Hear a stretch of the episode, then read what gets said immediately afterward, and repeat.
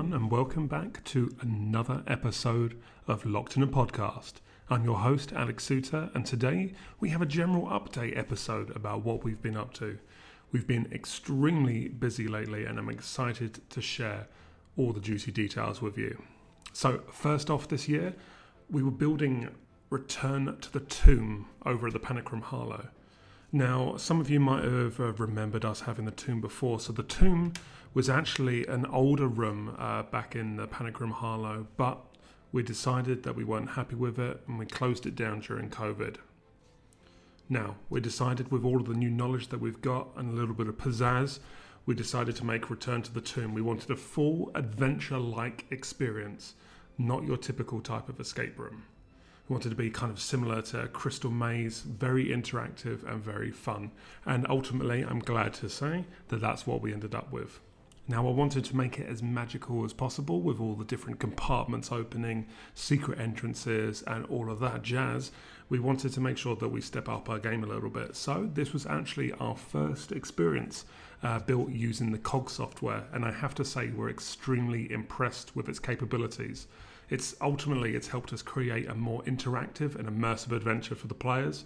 And we're definitely looking forward to using it on pretty much every single one of our future rooms. By using COGS, it allowed us to easily set up all the different scenes, set up little unique sound effects that happen at which exactly the point where a player solves something, really making it feel like there's real player feedback as they're exploring the room and completing the puzzles, which ultimately makes for a more exciting experience. And that's what we managed to deliver.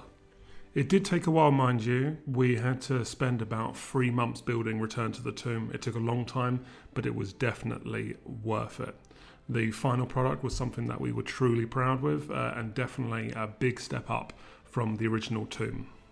A little extra fun thing for those who like the little details, there are a total of 5 The Mummy Easter eggs hidden in Return to the Tomb. So if you do play it, feel free to reach out to us and see if you found all 5. Unfortunately, while this was happening, we had some sad news.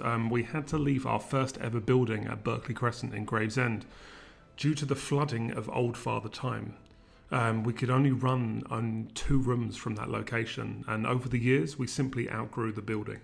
And for those that didn't know about the flooding, unfortunately, there was an issue where some roots managed to somehow grow through some pipes and go through the concrete down into the basement below, which ultimately meant that all of the water that was going through a pipe ended up going straight into the basement and ruining the entirety of the wall features. We quickly had some lovely mold and some mushrooms growing down now. Usually Old Father Time is used to having mushrooms in the room, however, not quite that type of mushroom, unfortunately. Ultimately, it meant that the room had to be completely closed, and it was honestly a devastating loss. It's a room that was very close to us and inspired by our love for the Efteling theme park in the Netherlands. And it was just sad to see it go, and I think a lot of the customers and guests and even owners were quite sad to see it go as well, as it was quite a different magical fairy tale room, but I'm sure it will find its way back at some point, I'm sure. Also in that building, we had the Don. So the Don was our oldest room at this point. We opened it way back in July 2016. So, it had done nearly 7 years, and it was its time to pass. But we were very, very happy with it, and ultimately we will also be sad to see it go. Another room that went was unfortunately Resurgency. It is not so much of an older room, however, unfortunately, because the Don was going and because Old Father Time was going, unfortunately Resurgency is now in storage, waiting for its moment to shine later in the future, maybe. You never know. I'm sure our Games Master Cameron will be very happy to hear that.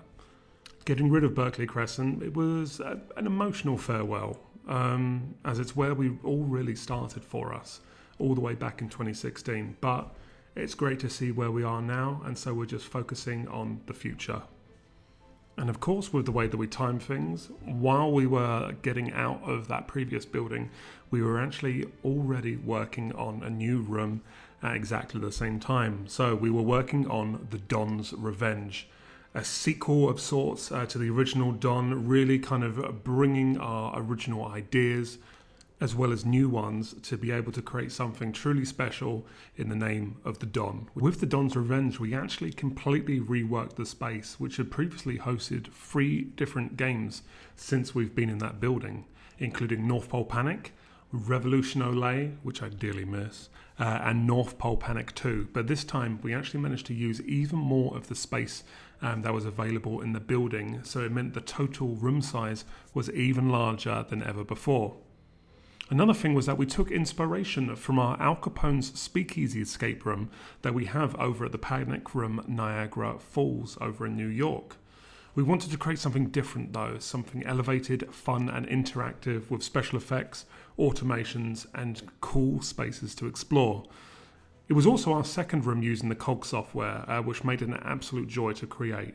We managed to create some really fun interactions that made the room come to life. It also made the room a lot easier to teach to our games masters, which meant that when it was done, there was a bit of pressure taken off of us as we were honestly just exhausted at that point. The COGS software really kind of helped us to take it to a new level. We were able to incorporate the extra special effects and automations that we wouldn't have been able to do otherwise. This ultimately adds a whole new level of immersion to the experience. Overall, The Don's Revenge was a massive success, and we're incredibly proud of what we were able to achieve. The feedback from players has been amazing, and we're so grateful for all of the support. So if you haven't had a chance to check it out, make sure that you book a spot in. I really recommend it. It's really nice. It's something different. It's old school Panic with something new. Now, of course, we don't stop, so we kept on going and doing more exciting things. So speaking of development, we actually started working on and renovating the Don't Panic store even further to now host a board game cafe. Yep, that's right. So we expanded to have a board game cafe with over 300 games to choose from. We love board games and wanted to create a fun, bright and welcoming environment for anyone to play. It was quite a challenge to rework all the shelves and get all the products in the right place to make sure that we could still have both the shop and the cafe in equal parts. But we managed to do it and we're thrilled with the results. Plus, speaking of renovations, we also completely reworked some of the shop space even more and moved our customer service office in order to create Whodunit: Hotel Homicide, a murder mystery escape room experience. Now, this is a bit different from a normal escape room because the deduction elements really add a different layer, which makes it more exciting, interesting, and plus I just love a whodunit, honestly. So instead of just solving puzzles to escape, you also have to figure out who the murderer was, you know, their motive, how they did it. It adds a whole new level of challenge and excitement to the experience. So it's not just working out codes, it's really working out who done it. And with all of this expansion within the store, we hope that all the new people coming to play the escape room also get a chance to browse the store and even stop by for a session at the board game cafe to really enjoy all the shop has to offer. Okay, so at this point you must be thinking, 3 escape rooms by June, that's not bad. However, of course, not enough for the Panic Room. So next we started working on another escape game for the store to replace our Castle of Memories experience. We made Gold Rush, something a bit more old school, a little bit more padlocked based, and a lot of fun. The escape games that we've been working on in the store have worked a little bit differently to our escape rooms, and largely they come at a different cost. All of the games themselves are all automated, so they run by themselves, other than the reset, of course. But it does mean that we can offer those new, exciting and different experiences at a lower price point for people. So one of the things that we've been conscious about is that, especially during the cost of living crisis, is that some people may be priced out of doing escape rooms completely. And so we want to make sure that, especially in Gravesend, that we're offering exciting experiences for families to come and play without completely breaking the bank. So it means rather than dropping £100 for a family for experience for 60 minutes, they're only dropping 50. And with Gold Rush open and completed, of course, our attention turned back to our family entertainment centre. We love a good bit of horror, and so we created a brand new escape room, Seven Sins, centred around a deranged serial killer, Dante. The game essentially consists of the players having to solve a puzzle that matches each of the 7 sins and ultimately earn their freedom rather than being trapped forever. This was yet another room made with COGS, which allowed for some fantastic special effects and automations, which allowed us to make some really cool stuff happen while people are playing, and maybe make them jump a little bit. Even though the core of the game was based on technology, we also wanted to make sure that there was a lot of traditional padlocks and old school escape room style gameplay. This meant that there was something for everyone, so it'd be something that will really tick the boxes for any new players. However, it's something that any experienced players would also love and enjoy. We hope, at least. We managed to get Seven Sins open just in time for summer, and so far it has been very, very popular. Seven Sins is our fifth horror room, and certainly seems that horror is the most popular of themes amongst our guests. However, don't worry, if you're not a fan of horror, we'll continue making lots of other exciting types of escape rooms. And now to wrap it all up for the final iteration of what the hell we've been up to, we finally just opened our Mad Hatters Tea Party, Alice in Wonderland themed mini golf course. It was so much fun creating this, and again, like we've really been enjoying the entertainment center and the different options that it can open. So we don't just do escape rooms now, we do everything that entertainment says on the tin, and doing something classic like mini golf was really a lot of fun to do, and especially work with some of the whimsical decoration and painting, which largely Monique painstakingly painted each and every different board on the mini golf courses, which was an absolute pain, but I think worthwhile in the end. So what are we up to next? Well, I'll tell you more about that next episode because we have some exciting updates for you. But for now, let's head for the return of a previously popular segment on an earlier episode of the podcast, looking into some Am I the A-hole threads about escape rooms on Reddit. So we have our first one now, and it goes a little something like this. Am I the asshole for no longer inviting my girlfriend to the escape room with my friends? My friends and I, 25 male, often go to the escape rooms in our city for fun, like every 2 or 3 weeks or so. At first, it was just us. Then one guy asked if he could invite his girlfriend. We said sure, and she seemed cool. Everything was good. I started dating Beth, 24F, about 7 months ago, and she showed some interest in going to the escape rooms with us. So I checked with the other guys and invited her along. And this is where the problem started. All of us, 4 guys, counting me plus my friend's girlfriend, are pretty evenly matched when it comes to figuring out the puzzles. We all find it fun to put our heads together and figure it out, but my girlfriend is considerably better at it than the rest of us, which is great and all, but she is starting to do all of the puzzles basically by herself. She was having a good time, but the rest of us weren't. We were basically standing there watching her do puzzles while trying to get a solution in edgewise. This happened twice. Then my friends said they really didn't want her there anymore. I asked to talk to her first, and then I told her what they said and asked if she could just sit back and give us all a chance to solve some of the puzzles too. Then we invited her along again, and it was the same thing. We got to solve the first couple of puzzles together, and then she just stepped in and did the rest herself. My friends were pretty unhappy, and they honestly didn't have a very good time either. She was the only one having fun. She's still invited to everything else we do, but I told her that we weren't having fun with her doing all the puzzles like that. She's mad at me, and I honestly don't know what to do. I don't want to hurt her, but I also don't want to forego something that's important to me for a new relationship. So, what do you all think? Is the poster the asshole for no longer inviting his girlfriend to the escape room with his friends? I mean, I think this is a tricky situation. On the one hand, it's great that his girlfriend is so good at solving the puzzles, and it shows she's really engaged and enjoying the experience. But on the other hand, escape rooms are a group activity, and it's important for everyone to feel involved and have a chance to contribute. It sounds like the poster and his friends tried to communicate their feelings to the girlfriend and ask her to take a step back for a bit, but it didn't really work. In my opinion, it's important for everyone in the group to be mindful of other players and make sure everyone is having a good time. If one person is dominating the game and solving all of the puzzles themselves, it can really take away from the experience for the other players. I think the poster did the right thing by communicating his feelings to his girlfriend and trying to find a solution that would work for everyone. It's unfortunate that it didn't work out, but I don't think that necessarily makes him the arsehole.